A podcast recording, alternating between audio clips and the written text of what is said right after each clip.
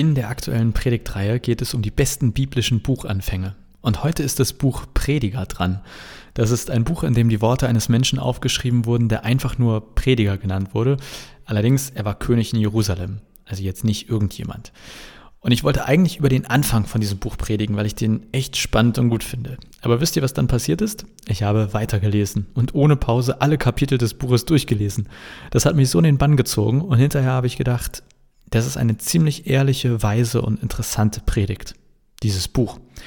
Und deshalb gibt es jetzt keine Predigt von mir, sondern eine wahrhaft biblische Predigt, nämlich das Buch Prediger in einer von mir gekürzten Version. Ich habe dem Ganzen die Überschrift gegeben, was zählt im Leben? Und stellt es euch so vor, dass ich mit dem Prediger ein Gespräch geführt habe oder eher ein Interview. Alle Fragen kommen von mir und alle Antworten sind Originalzitate aus dem Predigerbuch. Eines muss ich aber noch sagen. Ich lasse meine Predigten ja immer vorweg testen. Und ungelogen, noch keine Predigt hat so schlechtes Feedback bekommen wie diese. Ich muss euch also vorwarnen. Vielleicht kommt jetzt die schlechteste Predigt aller Zeiten. Ich habe natürlich versucht, das Feedback ernst zu nehmen und nochmal an der Predigt zu arbeiten, aber ich bin mir nicht sicher, ob das so erfolgreich war. Kommen wir jetzt also zu einer wahrhaft biblischen Predigt und zugleich zu meiner vermutlich bisher schlechtesten Predigt. Lieber Prediger, vielen Dank, dass du dir für dieses Interview Zeit genommen hast. Das Thema hatte ich ja schon mitgeteilt. Es geht heute um die große Frage, was zählt im Leben? Meine erste Frage dazu ist, kann ich eigentlich den Sinn des Lebens finden, wenn ich mich genug bei der Suche anstrenge? Jonas, lass dir eins direkt sagen. Nichts hat Bestand. Ja, alles ist vergebliche Mühe. Der Mensch plagt sich ab sein Leben lang, doch was bringt es ihm ein? Hat er irgendeinen Gewinn davon? Generationen kommen und gehen, nur die Erde bleibt für alle Zeit bestehen. Die Sonne geht auf und wieder unter, dann eilt sie dorthin, wo sie aufs Neue aufgeht. Der Wind weht bald von Norden, bald von Süden, ruhelos dreht er sich und kommt dann wieder aus der alten Richtung. Unaufhörlich fließen die Flüsse, sie alle münden ins Meer, und doch wird das Meer niemals voll. Nichts kann der Mensch vollkommen in Worte fassen, so sehr er sich auch darum bemüht. Das Auge sieht sich niemals satt und auch das Ohr hat nie genug gehört. Was früher geschehen ist, wird wieder geschehen. Was man früher getan hat, wird man wieder tun. Es gibt nichts Neues unter der Sonne. Zwar sagt man ab und zu, so etwas ist noch nie da gewesen, aber auch dies hat es schon einmal gegeben in längst vergangenen Zeiten. Niemand denkt mehr an das, was früher geschehen ist, und auch an die Taten unserer Nachkommen werden sich deren Kinder einmal nicht mehr erinnern. Äh, okay, klingt irgendwie erstmal etwas negativ alles. Verstehe ich dich richtig, dass es aus deiner Sicht keinen Sinn im Leben gibt? Ach, weißt du, ich war König von Israel und regierte in Jerusalem. Ich gab mir viel Mühe, alles auf der Welt mit meiner Weisheit zu erforschen und zu begreifen. Doch was für eine große Last ist das? Ich beobachtete, was die Menschen auf dieser Welt tun und erkannte, alles ist vergebliche Mühe. Gerade so, als wollte man den Wind einfangen. Was krumm gewachsen ist, kann man nicht gerade biegen, und was nicht da ist, kann man auch nicht zählen. Ich überlegte und sagte mir, ich habe große Weisheit erlangt und viel Wissen erworben, mehr als jeder andere, der vor mir in Jerusalem regierte. Ich hatte vor dem Interview ehrlich gesagt gehofft, dass wir eher auch auf die positiven Dinge schauen können. Bei der Frage, was im Leben zählt, wollen die Menschen doch eher wissen, naja, was wir tun sollten, was besonders wichtig ist und dergleichen. Wie ist das bei dir mit all den schönen Dingen im Leben? Ja, ich habe es auch mit den Freuden des Lebens versucht und wollte herausfinden, was sie zu bieten haben. Doch ich merkte, dass auch dieses vergeblich ist und keine Erfüllung bringt. Immer nur Lachen ist töricht und das Vergnügen, was hilft es schon? Ich nahm mir vor, mich mit Wein aufzuheitern und so zu leben wie die Unverständigen. Doch bei all dem sollte die Weisheit mich führen. Ich wollte herausfinden, was für die Menschen gut ist und worin sie in der kurzen Zeit ihres Lebens Glück finden können. Ich schuf große Dinge. Ich baute mir Häuser und pflanzte Weinberge. Ich legte Ziergärten und Parks für mich an und bepflanzte sie mit Obstbäumen aller Art. Ich baute große Teiche, um den Wald mit seinen jungen, jungen Bäumen zu bewässern. Zu den Knechten und Mägden, die schon seit ihrer Geburt in meinem Haus lebten, erwarb ich noch weitere hinzu. Ich besaß größere Rinder- und Schafherden als alle, die vor mir in Jerusalem regiert hatten. Meine Schatzkammern füllte ich mit Silber und Gold, mit Schätzen aus anderen Königreichen. Ich ließ Sänger und Sängerinnen an meinen Hof kommen und hatte alle Frauen, die ein Mann sich nur wünschen kann. So wurde ich reicher und berühmter als jeder andere, der vor mir in Jerusalem regiert hatte, ohne dabei meine Weisheit zu verlieren. Ich gönnte mir alles, was meine Augen begehrten und erfüllte mir jeden Herzenswunsch. Meine Mühe hatte sich gelohnt. Ich war glücklich und zufrieden. Doch dann dachte ich nach über das, was ich erreicht hatte und wie hart ich dafür arbeiten musste, und ich erkannte, alles war letztendlich vergebens, als hätte ich versucht, den Wind einzufangen. Es gibt auf dieser Welt keinen bleibenden Gewinn. Wenn alles vergeblich ist, wieso sollten wir als Menschen denn dann überhaupt etwas tun? Sollten wir dann überspitzt gesagt überhaupt noch aufstehen? Das Beste, was ein Mensch tun kann, ist essen und trinken und die Früchte seiner Arbeit genießen. Doch ich weiß, das kann nur Gott ihm schenken, denn wer kann essen und genießen ohne ihn? Dem Menschen, der ihm gefällt, gibt er Weisheit, Erkenntnis und Freude.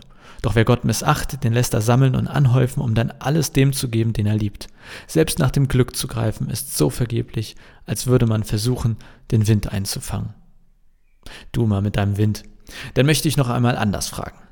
Was ist für dich Leben? Was gehört für dich dazu oder wie würdest du Leben beschreiben? Jedes Ereignis, alles auf der Welt hat seine Zeit. Geboren werden und sterben, pflanzen und ausreißen, töten und heilen, niederreißen und aufbauen, weinen und lachen, klagen und tanzen, Steine werfen. Ähm, ich muss kurz unterbrechen. Steine sammeln? Ja, auch Steine sammeln hat seine Zeit, so wie auch umarmen und loslassen, suchen und finden, aufbewahren und wegwerfen, zerreißen und zusammennähen, schweigen und reden, lieben und hassen, Krieg und Frieden. Was also hat der Mensch davon, dass er sich abmüht? Ich habe erkannt, was für eine schwere Last das alles ist, die Gott den Menschen auferlegt hat. Für alles auf der Welt hat Gott schon vorher die rechte Zeit bestimmt. In das Herz des Menschen hat er den Wunsch gelegt, nach dem zu fragen, was ewig ist, aber der Mensch kann Gottes Werke nie, Werke nie voll und ganz begreifen. So kam ich zu dem Schluss, dass es für den Menschen nichts Besseres gibt, als fröhlich zu sein und das Leben zu genießen. Wenn er zu essen und zu trinken hat und sich über die Früchte seiner Arbeit freuen kann, ist das Gottes Geschenk. Ich begriff, dass Gottes Werk für immer bestehen wird. Niemand kann etwas hinzufügen oder wegnehmen. So hat Gott es eingerichtet, damit die Menschen Ehrfurcht vor ihm haben. Da habe ich ja jetzt doch etwas Positives erkannt. Wir sollten fröhlich sein und das Leben genießen. Aber wie ist das dann mit der Arbeit? Die spielt ja doch für viele von uns eine wichtige Rolle im Leben. Ich weiß, warum die Menschen so hart arbeiten und so viel Erfolg haben. Sie tun es nur, um die anderen in den Schatten zu stellen. Auch das ist vergebliche Mühe, so als wollten sie den Wind einfangen.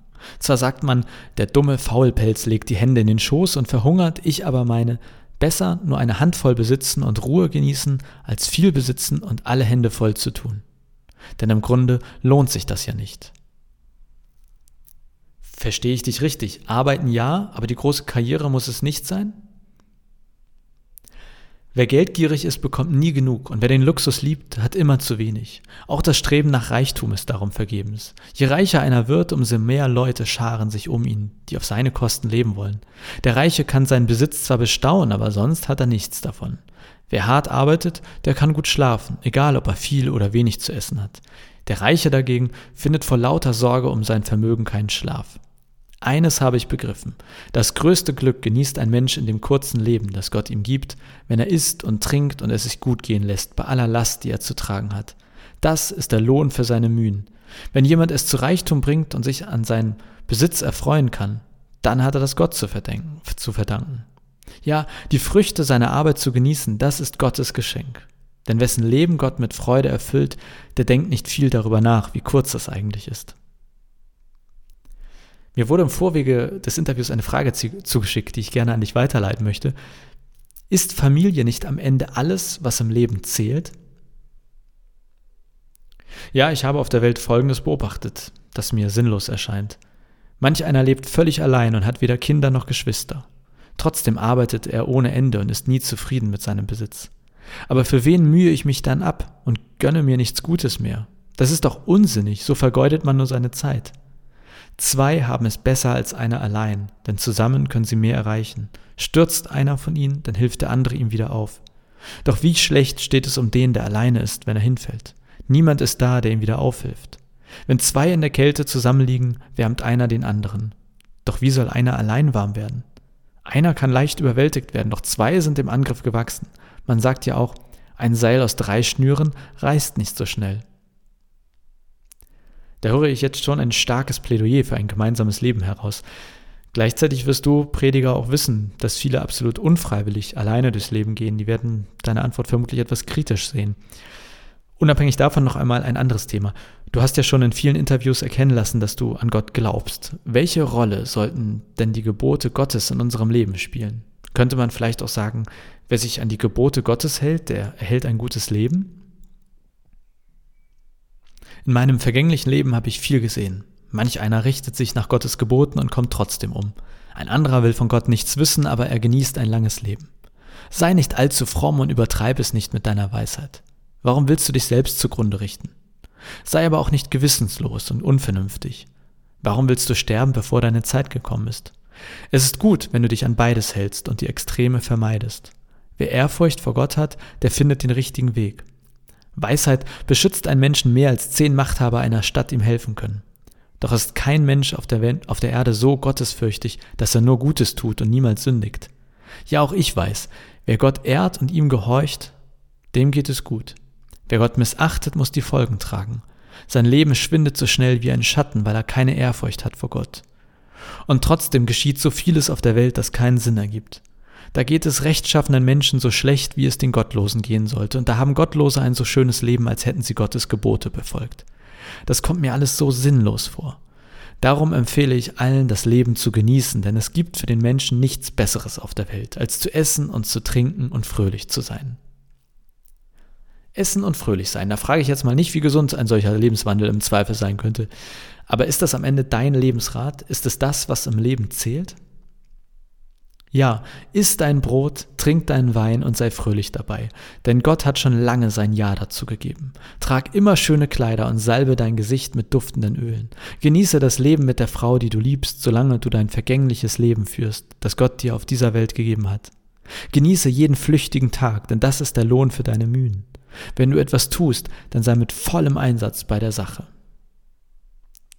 Dann danke ich dir für dieses interessante Interview. Am Ende fragt man sich ja immer, und was hat das jetzt mit uns ganz konkret zu tun? Ich glaube, ich würde, da kann ich dir helfen. Begegne Gott mit Ehrfurcht und halte seine Gebote. Das gilt für jeden Menschen. Denk an deinen Schöpfer, ja, denk an deinen Schöpfer, ehe das Leben zu Ende geht so wie eine silberne Schnur zerreißt oder eine goldene Schale zerspringt, so wie ein Krug bei der Quelle zerbricht oder das Schöpfrad in den Brunnen fällt und zerschellt. Dann kehrt der Leib zur Erde zurück, aus der er genommen wurde, und der Lebensgeist geht wieder zu Gott, der ihn gegeben hat, denn ja, alles ist vergänglich. Alles ist vergänglich, das ist mir jetzt fast ein wenig negativ als Schlusswort. Bekommen wir das irgendwie auch noch positiv formuliert hin? Alles ist vergänglich, das heißt eben auch, wie schön ist es, am Leben zu sein und das Licht der Sonne zu sehen. Freu dich über jedes neue Jahr, das du erleben darfst. Tu, was dein Herz dir sagt und was deinen Augen gefällt, aber sei dir bewusst, dass Gott dich für alles zur Rechenschaft ziehen wird. Und lass dich nicht von Kummer und Sorgen beherrschen und halte allen Schmerz von dir fern. Da kann ich eigentlich nur noch eines zu sagen. Amen.